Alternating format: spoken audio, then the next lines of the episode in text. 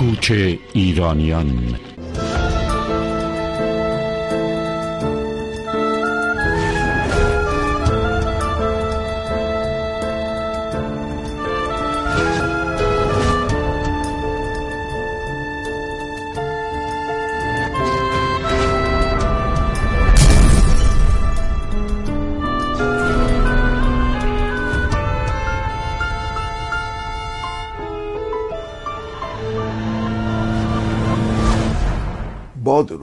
چند روز بیشتر به بهار سال 1402 باقی نمانده و ما همچنان در انتظار بهار آزادی هستیم.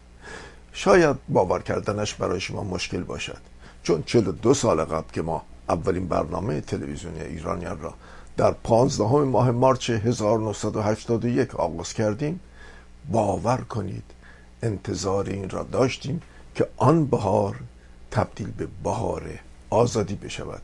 یعنی دو سال پس از انقلاب ما به این امید بودیم. امیدی که امروز البته رنگ تازه گرفته چون جامعه غربت گزیده و کوچ کرده امروز بسیار متشکلتر از دو سال قبل جا افتاده و زن زندگی آزادی تحول بزرگ عصر جدید ماست که تصویر آزادی را شفافتر در مقابل ما قرار داده و همچنین فعالیت ما.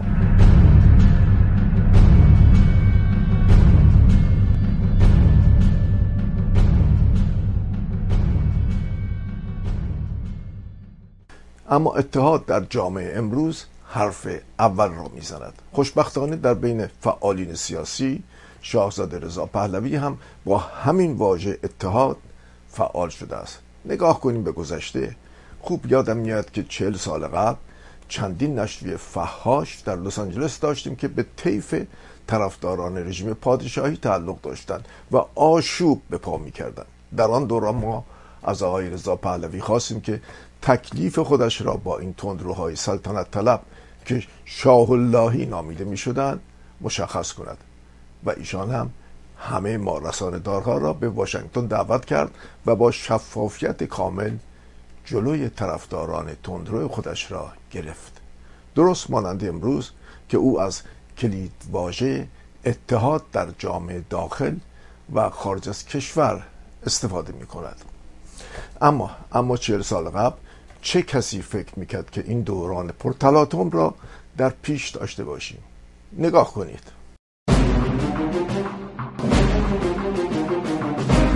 بین مطبوعات آزاد که در این مورد به خصوص تشخیص صحیح میده که پرونده سازی الان موقعش نیست تشویق مردم در راه همبستگی هست چون نقش شما فقط و فقط ابژکتیویته مطبوعات آزاد امروز نیست. جزوی از ملتی آواره هستید که می‌خواید برگردید. درسته یا خیر؟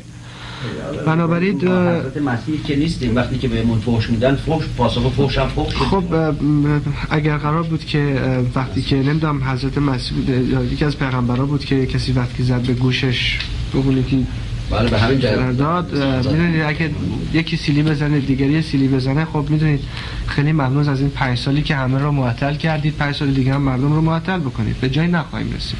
این دیگه تشخیصی است که باید تا به حال داده باشید. اگر می‌خواین از خودتون دفاع بکنید بسیار خوب ولی من فکر می‌کنم برای یک ایرانی که در داخل از گشنگی داره میمیره مسئله دفاع یه روزنامه از حرمت خودش در خارج 20 هزار کیلومتر اونورتر اصلا مطرح نباشه. ممکن برای شما باشه. اینو از نظر یک ابزرور میگم بهتون. به هر حال مطبوعات آزاده از حق خودتون می‌خواین دفاع بکنید بکنید. ولی این وجدانن تشخیص خودتون خواهد بود و من می‌خوام برگردید به پرفورمانس پنج سال اخیرتون تا به حال و ببینید که در کجا مسئله داشتید و چرا این مسئله هنوز ادامه داره چرا این اختلافات هنوز ادامه داره و مسئله هرگز اگر این به این ترتیب بخواد پیش بره حل نخواهد شد. هر روزنامه که می‌خواد باشه باشه. چون اگه باور کنید خود من خسته شده باشم چه برسه بیرونی هایی که در داخل هستن؟ و این واقعا یا اگه قرار این باشه نبودنش بهتره. اینو واقعا من من این رو از صمیم قلب به عنوان یک برادر بهتون میگم سر این میز. مردم اگر دیگه از خونه هاشون خارج نمیشن هر چقدر مسئله کوالیتی کاغذی که روش چاپ می‌کنین یا رنگی بوده باشه مسائل مطرح باشه یا کلوفتی کاغذ یا مسائل اگر چهار پنج سال پیش می‌رفتن در هاید پارک گوش می‌دادن مردم امروز دیگه بیرون نمیان. چرا؟ چون از بس این مسائل رو تحویلشون دادن و خوندن در گوشون نه فقط روزنامه ها دیگه مسائل که مطرح شده بود خب زده شدن رفتن کنار. و می‌دونید همیشه تقصیر رو میشه انداخت گردن یک چیز دیگر. همونطوری که در گذشته هم همه تقصیر رو انداختن گردن شخص پادشاه. و اینطور به نظر میاد که اگه از من بخواد امروز دخالت بکنم در کار دعوت مجددی است به بازی کردن نقش کسی که تمام چیزا رو به گردن می‌گیره که پس فردا باز همه چیز بیفته به گردن یه نفر و همه از مسئولیت خودشون به کنار برن.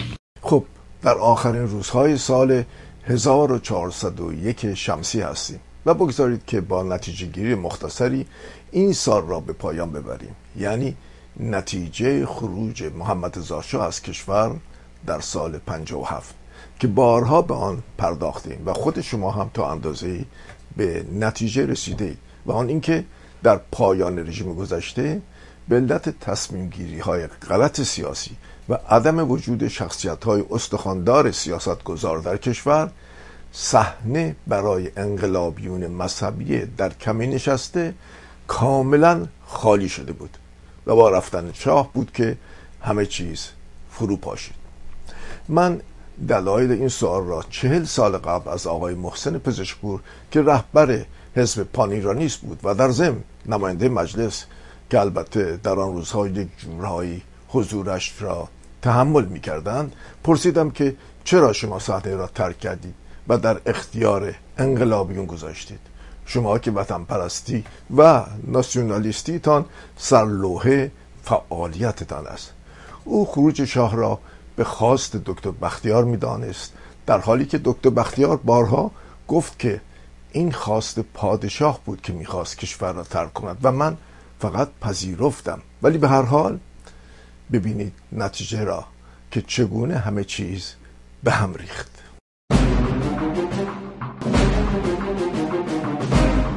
ما برای حفظ رژیم مشروطیت ایران نه ما بلکه میهم پرستان دیگر با خروج شاه از ایران موافق نبودیم. خروجی که هم ما می‌دانستیم و هم به طور قد سایرین و خاصتا شخص شاه. می‌دانست که خروج موقتی نیست بلکه برای همیشه ایران رو ترک می‌کنه بنابراین این رو مترادف می‌دانستیم با اینکه رژیم مشروطیت ایران از هم خواهد باشید. روز 26 دی ماه 1357 دولتی به مجلس شورای ملی رژیم معرفی شد که این دولت پذیرا شده بود شاه, شاه ایران رو ترک من پشت تریبون بودم و به بیان یک گزارش کلی به ملت ایران اقدام کرده بودم. این فریادها رو تنها من نزدم. این فریادهای من و شما انعکاس فریادهای مردم ایران بود. انعکاس غمها و رنجهای اونها بود. انعکاس خواستهای اونها بود. انعکاس نابسامانی های اونها بود. ولی چه کردند چه کردند می‌دانید چه کردند از اونجا قیاس کنید که چه کردند چه ببینید با شما چه کردن؟ با مجلس ایران چه کردن؟ با قوه مقننه ایران چه کردن؟ ستم ظلم تعدی اختناق فریادها رو ابتدا در سینه ها خفه کرد. ولی این فریادها این حکم محتوم تا فریاد رو ممکنه برای مدتی در سینه خفه کرد. ولی فریاد از سینه ها بیرون میاد. فریاد از پشت دیوار زندان ها بیرون میاد. فریاد از لابلای سلول ها بیرون میاد. فریاد از پشت دیوارهای آهنین بیرون میاد. اون وقت فریادها تبدیل میشه به اسیان. و ما دقیقا مواجه شد آنچه که اون وقت در تبریز گذشت یک اسیان بود. یک اسیان به حق بود. ولی بودید و دیدید که وزیر مشاور نخست وزیر در امور پارلمانی آمد اینجا به مجلس ایران چه جواب داد؟ گفت 15 20 نفر بیش نبودن که از آن سمت مرز آمد. چه فایده؟ چه فایده که ما گوش ها رو پنبه بگذاریم؟ چشم ها رو ببندیم و گمان کنیم که اسیان رو نمیدیم ولی اسیان بود. به اسیان توجه نشد. پشت تریبون بودم که مطلع شدم که شاه در فرودگاه است و منتظر هست. یا به هر حال او را منتظر نگه داشتند. تا رأی اعتماد رو برای اون دولت بگیرند و آنگاه او ایران رو ترک بکنه.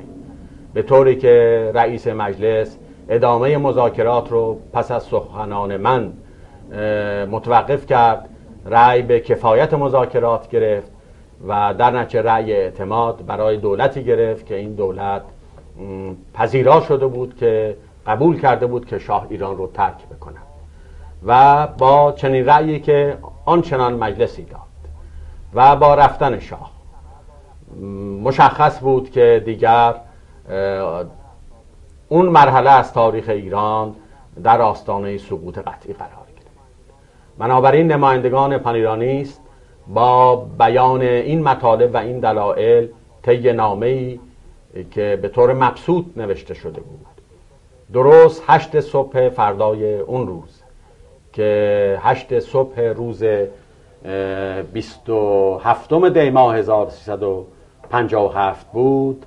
استعفای خود را از نمایندگی مجلس اعلام کردند و در واقع به بسیج وسیعتری برای مبارزات آینده پس از سقوط رژیم مشروطیتی که دیگر قطعیت پیدا کرده بود با رأی اون مجلس و خروج شاه از ایران خود را آماده کرد. از همان دوران بود که من پی بردم که خروج شاه از کشور اشتباه بزرگی بود که تاوانش را ملت ایران و خود اون نیز پرداخت.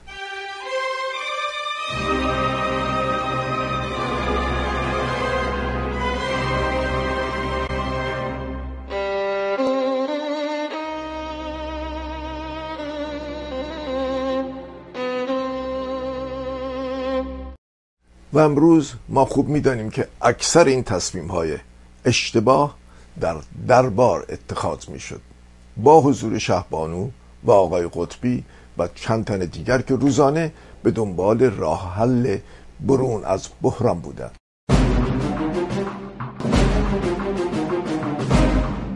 برای اینکه همونطوری که خدمتتون عرض کردم روزی که ازهاری آمد و شریف امامی رفت و بلافاصله روز بعد اصحاری به عنوان نخست وزیر آمد. وقتی که وزیر دولت معرفی کرد رفت. علازت فرمود که قراره که یه نوتی حاضر بشه که بیارن اینجا. رادیو تلویزیون شما بگید خبر کنن که بیاد. منم به یازدان پناه که مسئول اطلاعات بود گفتم. اونم اطلاع داد که در ساعت یک بعد از ظهر باشن که نطق علازت رو برپورت کنن و بعد در ساعت دوی بعد از ظهر در تلویزیون در رادیو تلویزیون نشون بده و خب این گذشت.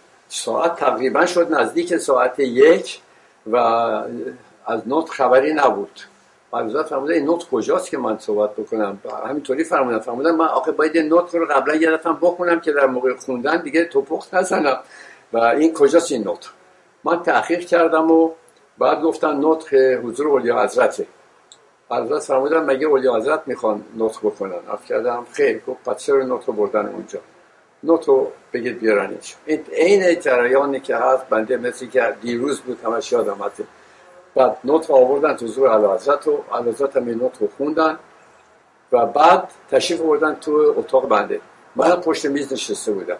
با نوت آمدن اونجا من بلند شدم از پشت میز بودن بیرون فرمودن نخیر بشین همینجا بشین. و مثل یک ارباب رجوع ایشون نشستن جلوی میز بنده. بعد در اون ور آقای اصلانی همکار بنده که در تشریفات بود و خانوم کسی که در چیز هستن در لندن هستن انصاری. بله. خانم سودی انصاری بله. موشی بله. ایشون هم بودن که تایید بکنن بله. آقای از اسانی هم یادداشت بکنن. این طرف هم آقای دکتر حسین نصر و سلام. آقای قطبی نشسته بود. بله. آقای رضا قطبی. رضا قطبی نشسته بود. علازت این نطق رو خوندن یعنی نگاه کردن اینا. بعد این رو انداختن جلو من رو میز نگاه کردن به این دوتا آقایون و گفتن که من نباید این حرفا رو بزنم. من نباید این حرفا رو بزنم. چی من بگم؟ بعد هر دو آقای قطبی آقای قطبی و آقای سیدن گفتن که علازت الان وضع طوری هستش که علازت خودتون باید در ردیف ملت بذارید و ملت چیزی که می‌خواد اونجوری بفرمایید اینا و اگر که موافقت میفرمایید همین طور باشون. متاسفانه ملت و نمایندگانش در این تصمیم گیری ها هیچ نقشی نداشتند. می‌دانم که شما هم می‌دانید ولی من هم به علت کنجکاوی هایی که داشتم و دارم شاید یک قدری بیشتر به این نتیجه رسیدم. به در سالی که پشت سر گذاشتیم یعنی سال 1401 شمسی مسئله خروج شاه از کشور را با حضور عده صاحب نظر مورد بررسی قرار دادیم. ولی کلید واژه امروز ما اتحاد همه نیروهاست که آزادی ایران در گروه این اتحاد می باشد در آخرین برنامه سال 1401 هستیم و یک بار دیگر می نشینیم پای ادامه صحبت با یکی از رهبران جنبش دانشجوی ایران که می‌دانم صدایشان در رژیم گذشته شنیده نمی‌شد و همین باعث شد که با حکومت به ستیز برخواستند مشکلی که البته در آن روزها قدری جهانی بود. ولی برای ما بیشتر خاورمیانه بود و نابسامان. به شهر کلن آلمان می رویم در حیات خلوت این فعالینه. چون من و شما از وطن گریخته و صحبتمان را به پایان می‌بریم.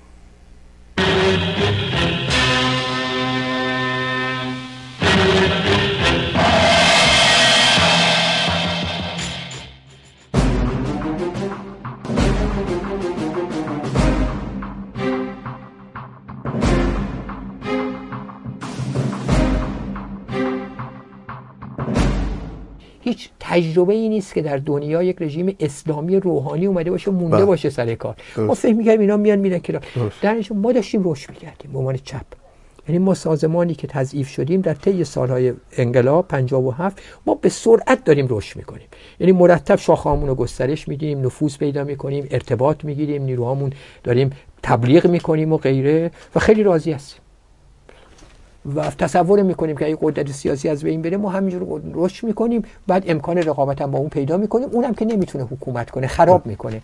به محض اینکه بیاد بخواد قدرت رو بگیره خراب می‌کنه. کارایی می‌کنه جامعه رو در مقابل خودش قرار میده. ما یه همچین تصوری داریم.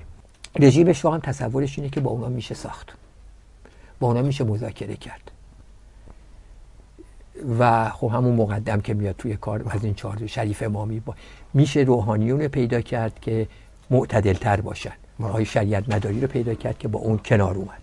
یعنی رژیم شاه هم در چارچوب این موضوع چپ ها و نیروهای ملی حالا نیروهای ملی بکر چپ ها خط قرمزن بله. برای اینکه بگم در اون طرف قضیه چجوری تفکر در این زمینه یه واقعی که اتفاق افتاده روز 26 فکر کنم شهریوره که یک حزبی تشکیل میشه در ایران به نام حزب دموکراتیک مردم ایران. بله. این آقای بهازین تشکیل میده بله. و یه سری روشن فکرا بله. و به اصطلاح نویسندگان و اینا دور خودش جمع می‌کنه. تمایلات چپ دارن اینا. درست. روشن فکران تمایل چپ دارن بیشتر توده ای هم دارن. بله. 26 شهریور اعلام میشه 28 شهریور همشون می‌گیرن. بله دوران بگیر بگیر بود من شاهد بودم. بگیر بگیر منظورم نیست. چه بگیر بگیری؟ تمام اه، مساجد دارن روحانیون علیه شاه شعار میدن بله. من در میدون خونمون توی خیابون قیاسی روبرو خیابون قیاسی نزدیک میدون خراسون بود بله. درست منطقه مرکزی بله. یه مسجدی داره اونجا تو مسجد لورزاده که آقای نوری اونجا بله. سخنرانی می‌داد این اولین آدمی بود که وقتی اونجا سخنرانی می‌کرد اسم خمینی رو می آورد وقتی این اسم خمینی رو می آورد ما که تو خونه بودیم یهو فکر می‌کردیم مثلا یه دونه تیر خورده به دیوار. آنچنان این جمعیت از اونجا الله اکبر می‌گفت یه دفعه دیوار میلرزه شیش دو تا خیابون اونورتر بود. با. یعنی در همون زمانی که این اتفاق داره میفته اونجا داره این اتفاق میفته ولی اینجا اینا دارن توی, توی تلف... پشت بونا دارن میگن الله اکبر. ولی چهار تا روشن فکر توده ای که بلند میشن می توده ای هم نه روشن دانشی که متمایلن. توده ای سابق یا توده ای یا متمایل چپ که میان میگن که ما یه حزب درست کنیم. علنی اینا رو می‌گیرن. اونا رو کاری ندارن. یعنی هنوز در 28 شهریور اگه فکر کنیم مثلا 56 میگیم تفک... تفکر هنوز اینجوریه. و این تفکر جهانی ربطی به رژیم شاه نداره. هویزر میاد با اینا مذاکره می‌کنه. هویزر با اینا مذاکره می‌کنه. براش مهمه که اینها رو میشه در چهارچوب کمپ این بلوک در مقابل بلوک شرق نگه داشت. بله. مهم براش اینه که اینها بمونن در چارچوب جهان دو قطبی اون زمان تو این قطب نرن تو اون قطب در حالی که چپ و اگر بیان میرن تو اون بله. قطب این براشون مهمه درسته. و حکومت هم ارتشی ها ساواک اینا همه تحت تاثیر هم. مثلا آقای ثابتی تو مصاحبه کرده گفته من اون سال 57 گفتم با جلوی اینا رو گرفت 56 اگه اون زمان که هنوز جنبش روش نکرده و ما می‌گرفتیم 40 50 تا رو می‌گرفتیم و صفر می‌گرفتیم مثلا شروع نمی‌شد این حرکت خب این اتفاق نیفتاده هم نمی‌تونه قضاوت کنه ولی من خیلی مایل بودم. از آقای ثابتی بپرسم اون 50 تا 100 تایی که می‌خواستیم بگیریم کیا بودن؟ یعنی در روحانیت؟ فقط 50 60 نفر. اون 50 صد تا من مطمئنم 90 درصدش امثال من بودن. یعنی امثال بهازین بودن. امثال نمی‌دونم سعید سلطانپور بودن. یعنی اگر دستگیر می شدن تفکری که وجود داشت خطر اینا. ما کاره اینم اون تفکری که اون جریانی که رشد داد که روحانیون بودن آیا اونا بودن یا نبودن؟ می‌خواستم حتی صادقانه موقع صحبت دو نفری باشه صادقانه باشه. اون 50 تا اگه اون زمان شما می‌گرفتید کیاره می‌گرفتید؟ می‌خواستید. یعنی اون زمان هنوز در رژیم تحت تاثیر اون قطب جهانی خطر روحانیت احساس نمیشه. خطری احساس نمیشه که یک رژیم اسلام بدتر از ماست در این زمینه حتی. یعنی ما و اونا در یه عرصه ایم در این عرصه شاید. یعنی نه ما اینا خطرشون احساس می‌کنیم نه اونا. ما احساس خطر احساس نکردنمون یکی اگر بیارن قدرت رو بگیرن نمی‌تونن کاری بکنن. بعد انتخابات میشه میفتن توشون اختلاف میفته اونا مثلا خطرشون اینه که خب مهم اینه که تو بلوک غرب بمونن. بلوک غرب بمونن همه چیزای دیگه فرعیه. ولی در یه زمانی آی ثابتی مثل که پیشنهاد می‌کنه که 1500 نفر رو بگیریم همون من دارم میگم. ولی تعدادش 300 نفر. تعدادش من در یک ذهنم نبود. گفته ما تعدادی رو بگیریم. من میگم من مطمئن اون تعدادی می‌خوام بگیرن کیا بودن؟ من شما جزش بودید. نه یعنی روشن فکر یعنی این طیفی که این طیفی که اتفاقا برخلاف تصور هم ما هم رژیم پهلوی در صورت یه مقداری فضا باز شدن با آقای بختیار و غیره اینها با همدیگه می‌تونستند دیالوگ سیاسی داشته باشند ولی ما توی زندان وقتی می‌رفتیم این دیوانشون دست من می‌خورد فورا میبردن کار می‌دادن می‌گفتن نجس شده. بله، یعنی رابطه ما با این رابطه اونها با ما یه همچین رابطه ای بود با رژیم پهلوی که معلومه با کسانی که مشروب می‌خورن و نمی‌دونم دانس بله. میرن و فلان بله. میرن چه رابطه ای داشتن اونها نظر فکری. بنابراین اونا یه چنین تصوری داشتن. ولی ماها و هم اونا خودمون در مقابل هم قرار گرفتیم. هیچ رایی هم نیست. یعنی یک طرف هم نیست. یعنی شما در یک وضعیتی وجود دارید که اونا فکر می‌کنن که شما خطرناکترین اول شما نباشید بعد با روحانیان بدین چی کار بکنن. ما فکر می‌کنیم اونا اصلا مهم نیستن رژیم پهلوی اصلیه. و اینو که میگم میره در تمام نیروی اجتماعی پخش میشه. این فقط شما می‌تونید بگید مثلا خب چهار تا سیاستمدار تو آدم فعال ما که خب جوان بودیم. ما 25 ساله من اون زمان. تجربه گسترده ای که نداریم اون زمان ما ها یعنی بچهای چپ کیف ماها. بچه های محسن ترین سی ساله بودن. بعد ولی اون نیروی اجتماعی عمومی هم همچین وضعیتی داره. چون تماس ندارن با هم. یعنی نیروی اجتماعی نه اصلا تماس نمی‌شناسه اونا رو. رابطه اجتماعی قطع بین این نیروها. کسانی که مثلا در شهر بخشای مثلا روشن فکری ترن مدرن ترن اینها با اون نیروها رابطه گسترده ای ندارن. که از روستا اومدن و غیره. بله. نمی‌شناسن هم دیگه رو اونا هم که کاملا پوز دارن و دارن هژمونیشون اعمال می‌کنن و این اتفاق افتاد. یعنی جریانی که اتفاق در مورد ما که دارین میگین ما در اون زمان اگر دیدگاه امروز جپا بود که ما امروز معتقدیم مبارزه سیاسی یک وجه در سیاست ما در کنار مبارزه سیاسی یک مبارزه سنگری داریم که موازین همیشه جریان داره. شما رابطه هجاب تابعی از مبارزه علیه رژیم نباید باشه. مبارزه هجاب علیه هجاب اجباری خودش یک مبارزه مستقله. مستقل از اینکه تو سیاست چی بکنید. مستقل از اینکه شما تو مبارزه سیاسی نه اینکه ما این کمک می‌کنه به اینکه رژیم بیفتد. از این زاویه نباید نکن مبارزه کارگری خودش یک مبارزه است.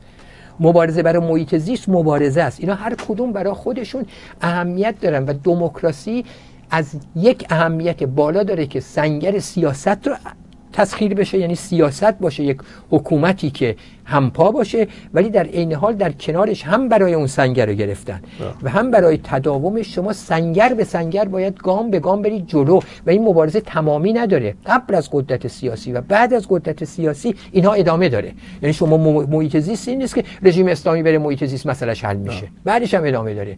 مسئله زنایی نیست که مثلا برابری زنان به محض اینکه ما آخونده رفتار همه همه الان سازمان ها قبول دارن که زنان باید برابر باشن. اینجوری نیست. یک مبارزه گسترده وجود داره و در در عمق فکر خیلی از مردهای مدرن ایرانی هنوز نابرابری جا داره. یعنی فکر می‌کنه اونا ناتوانن در تای عمق. باید این مبارزه جریان پیدا کنه. همینجور مبارزه برای سندیکای کارگری همینجور مبارزه برای نمی‌دونم چیزای فرهنگی در جامعه. اون زمان یک چنین دیدگاهی در ایران به این شکل وجود نداره.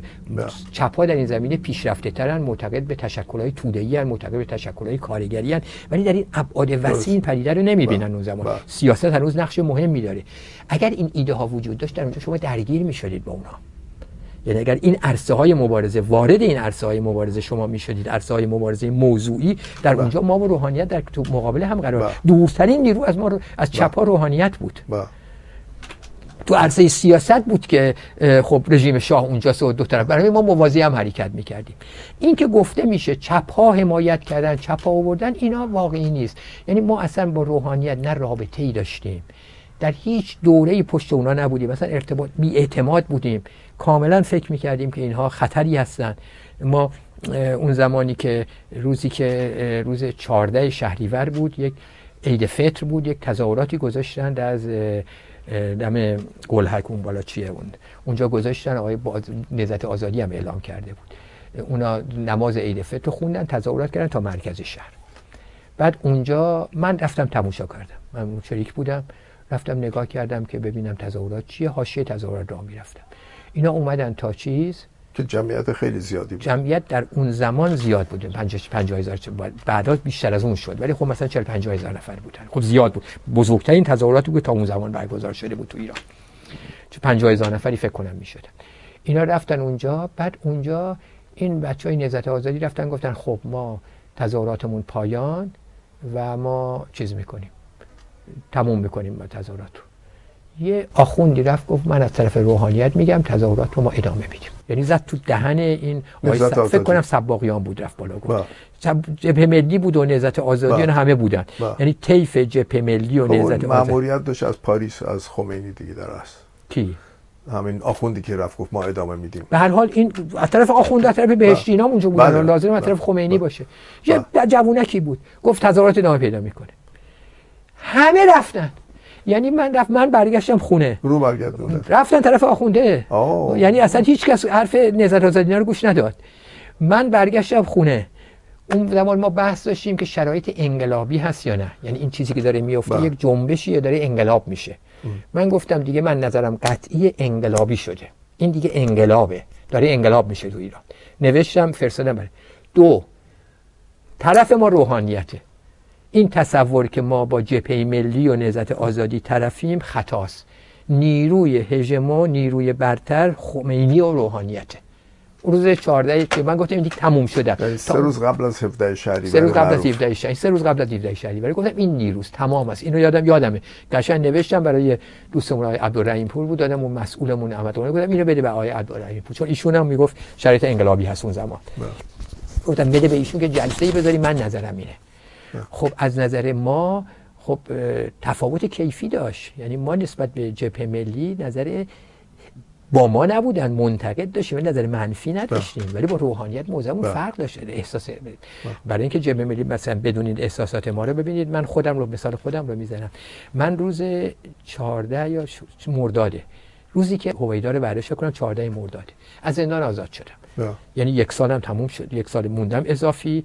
بدون اینکه اصلا به ما بگم صبح اومدم گفتم بیا لباس پوش برو. منو با یکی دیگر رو آزاد کردن نه خانواده خبر داره نه هیچی. ما بلند شدیم نه پولی تو جیبمون رفتیم و یکی رو گرفتیم دم اون پارک وی ما رو برد تا میدون انقلاب رسوند. تلفن و همراه و این چیزا هم که خبری نیست. رفتیم خودمون رسوندیم میدون انقلاب. دو نفر بودیم.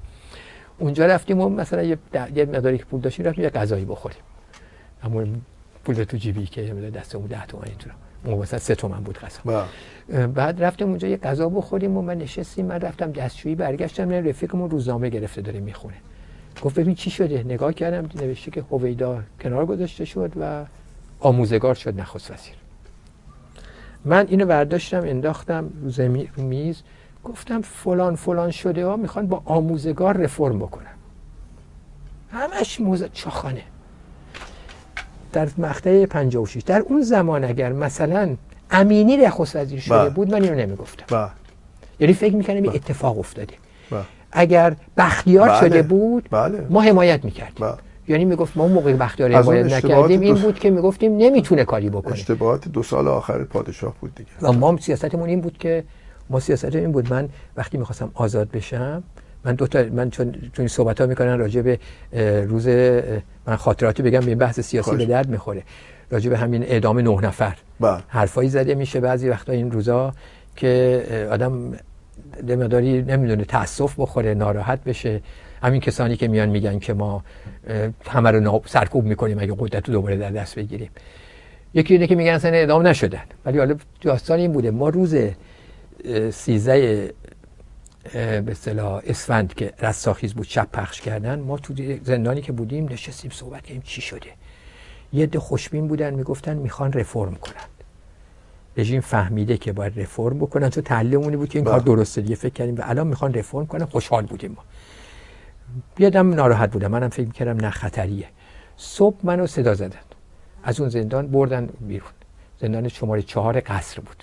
بچه های اصلی سیاسی تو بند دیگه ای بودن بله. بالاتر کمی فاصله شد از تو حیات زندان قصر بردن ملاقاتی هم بود از یه پشت ملاقاتی ها بردن بردن یه اتاق درش وا کردن من رفتم تو من تو این زندان کسی دیگه ای نبود از یه نفر دیگه بود از فدایی ها. من رفتم تو زندان بعد تا وارد شدم هر کی می‌شناسم اونجاست پرویز نویدی اون تو فوری چشم, چشم خورد بهش و نمی‌دونم اون ور فرخ نگهدار بود بله. اون ور نگاه کردم دیدم نمی‌دونم اسقر ایزدیه و اینا که میشناختم از فدایی ها همشون تو زندان ها بله. دیده بودم دیدم پرسیدم چی دید؟ دیدیم چهل نفر رو جمع کردن از همه از فدایی های شناخته شده. بچه های فدایی رو. بعد من رفتم به فرخ گفتم برادرم برای یه زندان دیگه. یه خبریه. فرخ نگهدار چون بله. نزدیکتر از دانشگاه میشناختم. شما اون بالا صحبت کردید که الان میرن با ما می‌خوان صحبت بکنن اینا حتما. می‌خوان چیکار بکنن؟ گفت نه ما صحبت نگه منم همجور صدا زدم. بیا بریم با هم بریم. منو برد پیش ویژن جزری ویژن جزری گوشه دیوار وایساده بود. تو همین چل تا ویژن جزری ایران بودن دیگه. بعد رفتیم جلو و ویژن گفتش که گفت این سوال من سوالمو کردم. گفتم اونجا ما رو می‌برن صحبت می‌کنن موضع ما چیه؟ خب رهبر فکری ما ویژن جزنی بود یعنی ما دیگه کاملا 100 درصد قبولش داشتم. گفتش که ما موضعمون موضع همیشگی است بهشون میگیم شما فضای آزاد بدید مبارزه مسلحانه سیاسی اینا همه به کنار میره همه ما میایم سر سیاسی می‌کنیم. بنابراین شما بگین حزب رستاخیز اگر امکان فعالیت سیاسی هست بنابراین مبارزه مسلحانه تمام. ما فوری اعلام می‌کنیم مبارزه مسلحانه تمام. من خیلی خوشحال شدم. که عجب موضع قابل دفاعی. و خب با... می‌خواستم بگم موضع اینجوری بود موضع چه شد؟ بله. بعد ما رفتیم بردن زندان اوین. ما رو بردن از قصر بردنتون به اوین. ما رو از قصر بردن اوین و بعد اونجا من تو هواخوری دیدم من و سعید کلانتری و خوشدل رو از یه زندان چیزو بردن. اونا که اعدام شدن و بله. از زندان برازجان بود از زندان خب، شهرستان رو بله. بردن اونجا. بردن. من عمومی بودم. جز هشت نفر بودیم ما عمومی بودیم. بقیه هم انفرادی برده بودن. خبر داشتیم بردن انفرادی. اینا همه تو انفرادی بودن. روز سی فروردین این نه نفر ور میدارن می‌برن که همون موقع هم اعدام میشن. اصلا ملت رو بچه ها رو از زندان های مختلف آورده بودن اوین. چرا آوردن اوین؟ اینا رو اعدام کردن. ما رو همه ملاقات همون رو قطع کردن بعد از اون فشارهایی که بود. ماها هیچ کدوممون در شش ماه بعد هیچ ملاقاتی نداشتیم. بعدم ملاقاتی که بعدا دادن اون اینجا میشه دو تا مامور ساواکی هم دو تا بازجو هم دو طرف ما میشستن با ملاقاتی حرفمون رو گوش می‌دادن. خب. سیاست این بود که ارتباط زندان با بیرون رو قطع کنن.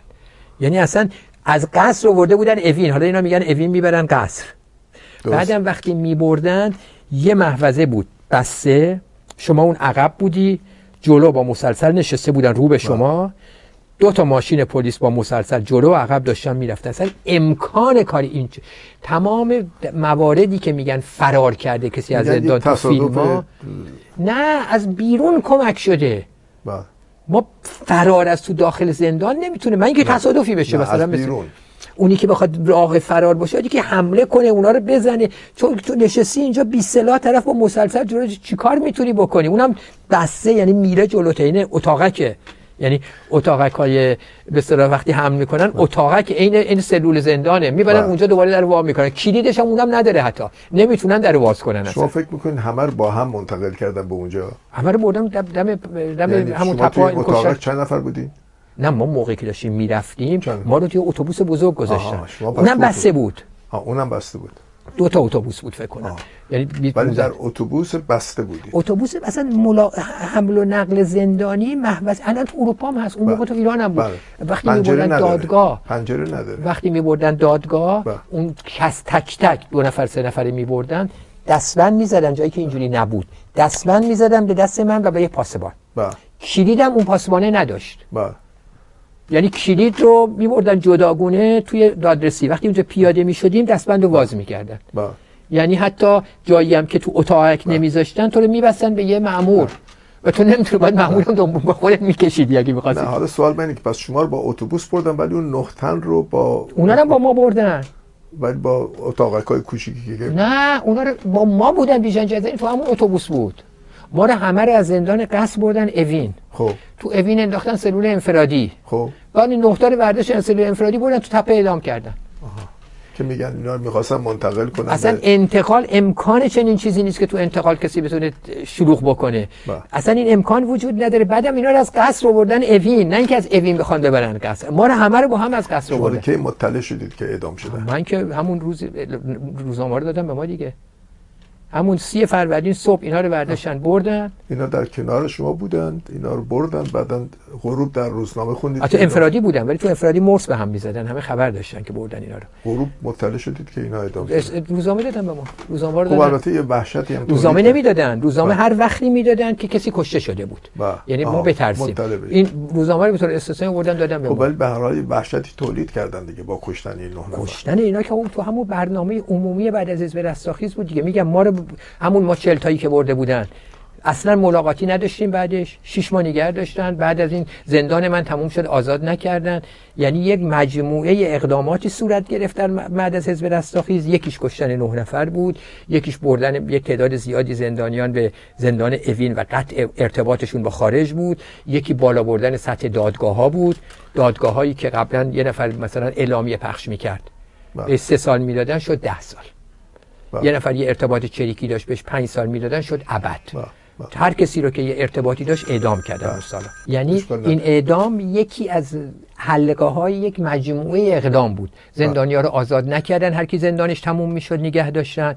امکانات ارتباطی کارهای روشن فکری که در ایران مثل کانون پرورش فکری نبود محدودش کردن. یعنی یک تصمیم عمومی در ایران اتخاذ شد که مجموعه استبداد تشدید شد. یکیش هم اولین کارهایی که کردن تو این مجموعه کشتن این نقطه بود. خب حالا این نه نفر به نظر شما چگونه انتخاب شده بودن؟ این نقطه من در مورد دو تا مجاهد نمی‌دونم. اصلا نمی‌دونم نمی‌تونم تحلیل کنم. بیژن جزنی روشنه. بیژن بیژن جزنی و حسن. زیا ظریفی روشنه و بچه های گروه بیژن جزنی اینا رو اصلیاشون رو اعدام کردن.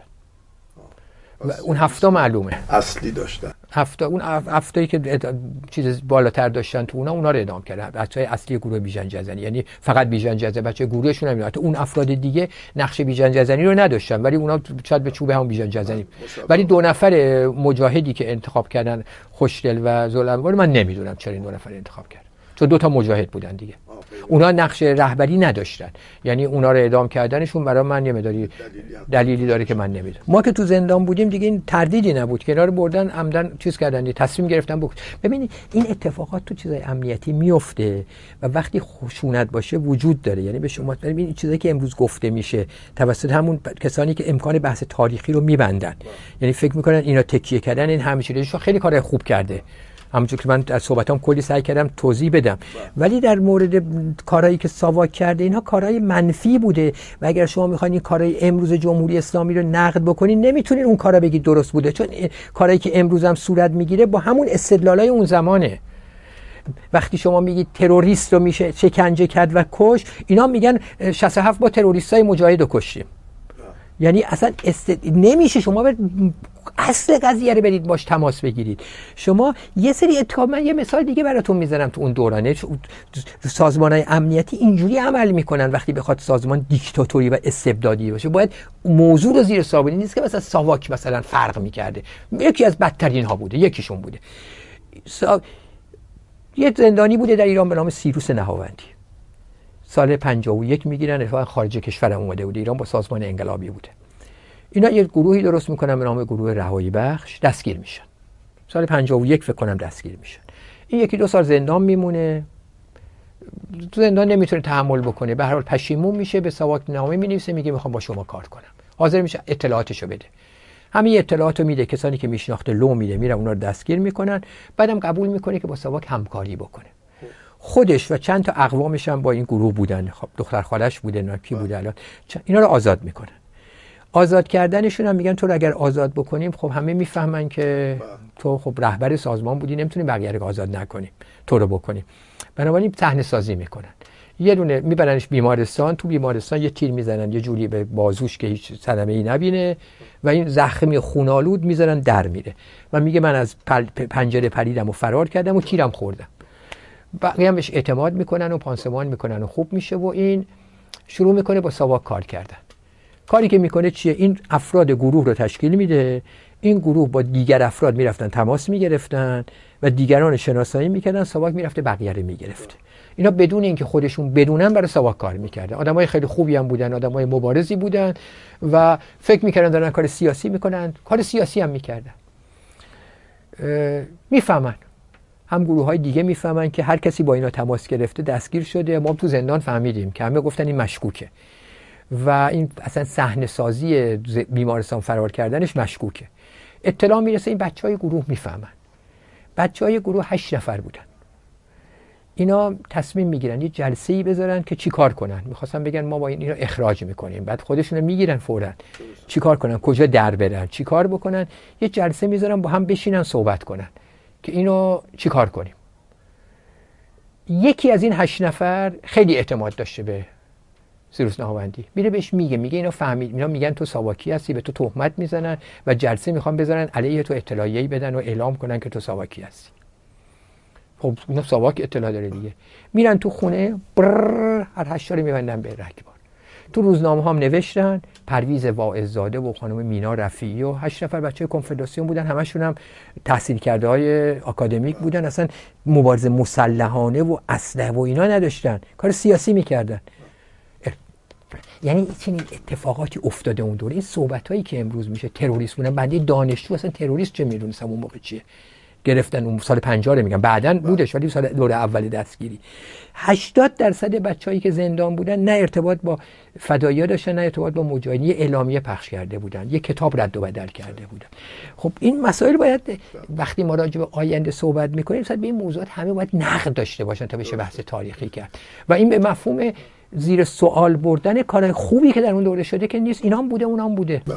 حالا آقای با این وقت کمی که داریم در پایان لطف کنید راجع به فعالیت نیروی چپ پس از انقلاب مختصری توضیح ببینید بعد از داخل کشور چه خارج در داخل کشور ما بعد از انقلاب در یک سال اول سیاست انتقادی و سیاست تندمون رو نسبت به حکومت ادامه دادیم. یعنی اپوزیسیون اصلی حکومت ماییم.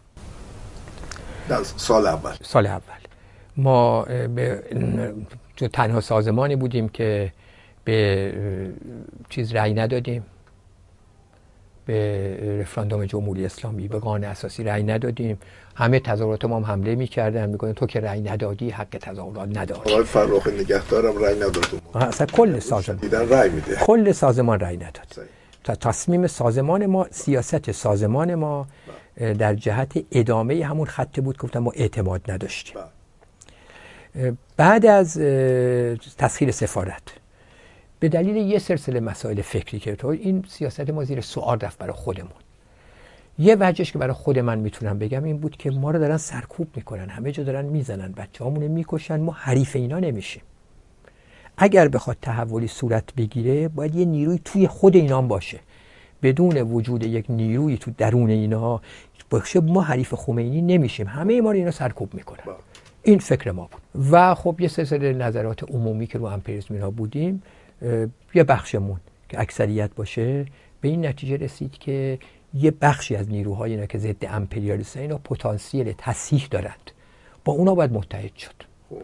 دو سال این سیاست ما پیش بردیم که خب این سیاست از پای خطا بود و هم نیرو خطا بود و هم این ارزیابی خطا بود و هم مثلا این تصور که این این, این نوع نیرو می‌تونه الزام کسانی که ما فکر می‌کردیم کسانی بودن که بعدا اصلاح طلب شدن ولی اون زمان این خبرها نبود. و همونایی که ما حمایت می‌کردیم خودشون هم در جهت سرکوب ما خودمون هم عمل کردن. بعد در خارج از کشور خب یه سلسله تحولات فکری اتفاق افتاد. تحولات فکری ناشی از دو موضوع بود. یک موضوع بررسی این سیاست و این خطاهایی که ما تو سیاست کرده بودیم که چطور به خصوص اون دو سال که چرا چه عواملی منجر به این شد که ما به این نتیجه برسیم که این نیرو می‌تونه تغییر مثبت بکنه؟ این نیرو که اصلا نیروی منفی جامعه ماست از توی این نیرو. دومین عاملم که این چیزی که ما می‌گفتیم باید بشه سوسیالیسم این چه جور سوسیالیسمیه؟ این اصلا قابل قبول نیست برای ما. اون چیزی که ما فکر می‌کردیم در اون جامعه وجود نداره. یه چیز دیگه است اصلا. و کلا عوض شدن. و در نتیجه یک بخش بزرگ چپ که منم بهش معتقدم کلا چهارچوب های فکری اون زمان رو زیر سوال بردن هم در پایه های تئوریک و هم در سیاست. و در واقع مسئله دموکراسی و سوسیالیسم رو به این نتیجه رسیدن که در یک پیوند تنگاتنگ با همه و بدون دموکراسی سوسیالیسم و بدون معنی نداره. یعنی سوسیالیسمی که درش دموکراسی پایش نباشه بلکه سوسیالیسم باید بر مبنای دموکراسی عمیق‌تر باشه. و بحث های نظری که اصلا سوسیالیسم به اون معنی نیست سوسیالیسم به مفهوم ارزش هاست.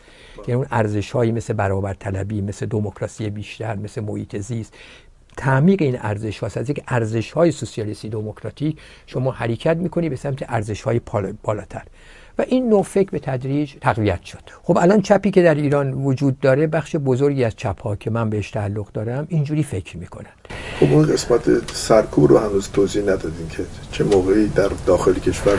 در داخل کشور ما از همون سال از اول انقلاب ما سرکوب می شدیم یعنی از همون ابتدا مرتب در جاهای مختلف به مجاهدین سرکوب نمیشه نه مجاهدین هم می‌شدیم از همون روزهای سرکوب به مفهوم سازمانی نه. سرکوب مفهوم خشونت در رابطه با ماها. یعنی به تظاهرات همون حمله می‌کردند مثلا بچه های ما رو می‌گرفتن میبردن تو بیابون میکشتن تو به کرمان کشتن توی همون دوری که به خصوص تند داشتیم. با مجاهدین هم می‌کردن. ولی خب اون موقع به عنوان سازمان عمومی فعالیت داشتیم. یعنی همزمان با همین اتفاقاتی که میافتاد ما تو انتخابات شرکت می‌کردیم. تو انتخابات مجلس خبرگان شرکت کردیم تو انتخابات مجلس اول شرکت کردیم. انتخابات هم بود. همه نیرو هم شرکت کردن. اون موقع هنوز سیاست سرکوب و نذاشتن انتخابات هنوز حکومت اینجوری نبود. تا دو سال اینجوری نبود تا سال 60 بعد از سال 60 که نیروهای دیگه شروع کردن مبارزه مسلحانه و ما گفتم خط نادرستی که در سمت عکس داشتیم ما سرکوب نشدیم. بقیه نیروها شروع شدن سرکوب. در طی سال 60 61 مجاهدین و نیروهای چپ دیگه چرای چپ رادیکال مثل مثلا های کارگر پیکار اینا شهیدن سرکوب شدن. ما می‌گرفتن بچه رو یه 200 نفری مثلا زندان داشتیم ولی خب ما 20 هزار تا عضو داشتیم. ما 20 هزار نفر 10 هزار نفر عضو سازمان بودن 10 هزار نفر عضو سازمان جوانان در اومد. ما به سرعت رشد کرده بودیم در طی سالهای بعد از انقلاب. و بعد از سال 61 شروع کردن به سرکوب ما. و خب ما یه بخشمون اومدیم خارج یه بخشی سازماندهی کردیم داخل. من خودم موندم یه دوره مسئولیت داخل رو داشتم. خب مشکلات زیادی هم داشتم. چندین بار نزدیک بود دستگیر بشم. سازماندهی کردیم. بچه های سازمان بخش مهمشون ارتباطات قطع شد. بچه های سازمان جوانان تمام ارتباطات قطع شد. ده هزار نفر. تقریبا اونا دستگیر نشدن. همشون رفتن زندگی عادیشون رو کردن و بعدا تو فعالیت های مدنی و اینا فعالن. هنوزم هستن. خیلی از شخصیت هایی که می‌شناسین اسمشون شنیدین در این سالها در فعالیت های مختلف مدنی و ایران. خیلی هاشون همون بچه های پیشگامی سازمان جوانان اون زمان ماند که در سنهای چل سالگی اینا شدن جز رهبرای اصلی که هنوزم هستن بعضی هاشون دستگیر میشن و زندان میرن. فعال هستن. هستن. ولی دیگه به عنوان فعال مدنی فعالیت می‌کنن. فعال تشکیلاتی نیستن هیچ کدوم. ما تشکیلات منحل کردیم. ما بعد از اون یه تشکیلات داشتیم. تشکیلات منسجمی داشتیم مخفی داشتیم که این تشکیلات مخفی سال 65 دستگیر شدن. و بچه های ما در سال 65 تشکیلات مخفیمون ضربه خورد. یعنی سازمان سازماندهیمون تا سال 65 مقاومت کردیم و سال 65 آخرین ضربه رو که خوردن دیگه تمام بچه های ما دستگیر شدن شما چه سال ایران ترک کردیم؟ آخر 62 در خارج از کشورم چند تشکیلاتی داریم که بعد بعد از اون ما تصمیم گرفتیم فعالیت تشکیلاتی در ایران نکردیم. بله. یعنی فعالیت تشکیلات مخفی نزدیم و معتقد بودیم رابطه فعالیت ایران رابطه تو همین جنبش های واقعی و مدنی های علنی که وجود داره و طریق همون سازماندهی که این جنبش ها میشن باید رفت جلو. و برای تشکیلات مخفی کار غلطیه. سازماندهی مخفی دیگه نکردیم. و الان هم خب ما سازمان های فدایی تعدادشون با هم دیگه وحدت کردن. هم اکثریت و اقلیت و این الان ما حزب چپ هستیم. من جزو حزب چپ هم. وحدت کردن بله ما یه حزب چپ هستیم که توش بچهای یه سری کادر اونا که هم نظر بودن. بچه که همین فکرایی که من گفتم دارن. که بچه های اکثریت و اقلیتی و بچه های اون 16 آذر که اونها علت انشابشون از ما نوع نزدیکی با حزب توده بود. چون ما می‌خواستیم با حزب توده وحدت کنیم. که اون هم به هم خورد. ما الان تو حزب چپ هستیم سازمان های دیگه چپ هم هستن بله. یه ده سازمان اکثریت هستن سازمان اتحاد فدایی هستن سازمان دیگه هستن ولی ما حزب چپ هستیم که خب فکر می‌کنم قوی ترین جریان چپ خارج کشور باشه جلسه تشکیل می‌دید نه دیگه ما فعالیم با این 6 سازمان جمهوری خواه الان داریم کار می‌کنیم بله. الان 6 سازمان ما در سال 2003 برای اینکه فعالیت خارجی 2003 یک سازمانی درست کردیم به نام اتحاد جمهوری خواهان که شما هم فکر بله. کنم تشریف داشتین فیلم گرفتین اونجا در اون تشکیلات ما تقریبا تمام فعالین بخش عمده شخصیت های سیاسی اپوزیسیون که جمهوری خواه هستند. چپ ملی و بله. کنفدراسیون نمی‌دونم نیروهای بله. پیکار غیره. همه بودیم با هم دیگه. و طوری که مثلا وقتی نش سایت ها اونا رو نگاه می‌کردیم 80 درصد مقالاتی که نوشته می‌شد بچه‌ای بود که با اتحاد جمهوری خواهان کار می‌کردن. و ده سالی هم با هم دیگه کار کردیم. و فعالیت کردیم. عنوان یه جریان واحد در خارج از کشور جریان واحد جمهوری خواهی. بعد خب به دلیل اختلافاتی که شد انشعاب شد انشقاق شد و جریانات جمهوری خواه جداگونه شدن الان مجدد خب اتحاد جمهوری خواهان که بازمانده اون جریانی که من هنوز تو اون اتحاد جمهوری خواهان هستم به اضافه جریانات جمهوری خواه دیگه جمهوری خواه همبستگی جمهوری خواهان که عمدتا بچه های بخشی از بچه های دفتر تحکیم وحدت که خارج اومدن اینها توش فعال هستن. به اضافه جریانات جبهه ملی به اضافه جریانات سوسیال دموکراتیک اینها ما مجموعا الان به عنوان جریانات جمهوری خواه با هم دیگه فعالیت داریم می‌کنیم و در یک اتحاد وجود داره که یعنی یعنی یک جریان جمهوری خواه وجود داریم که معتقدیم با سایر جریانات یعنی جریانات طرفدار رژیم پادشاهی با جهت اصلاح طلب طبیعتا بر مبنای سیاست باید مناسبات برقرار کرد و بله. فعالیت کرد. ولی در جایی که بشه موازی هم برقرار کرد دیالوگ کرد گفتگو کرد و ولی خب ما به عنوان جمهوری خواه فعالیت می‌کنیم. برای امیدوار کننده است دیگه. برای در خارج از کشور.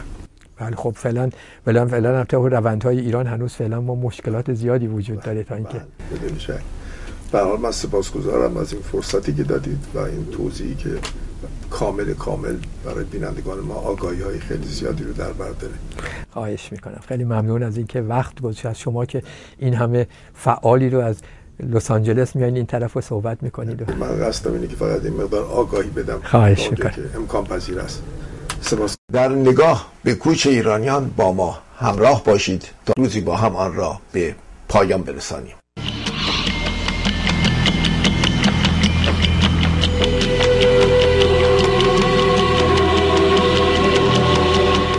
و ما در قربت همچنان دوره می کنیم شب را و روز را هنوز را.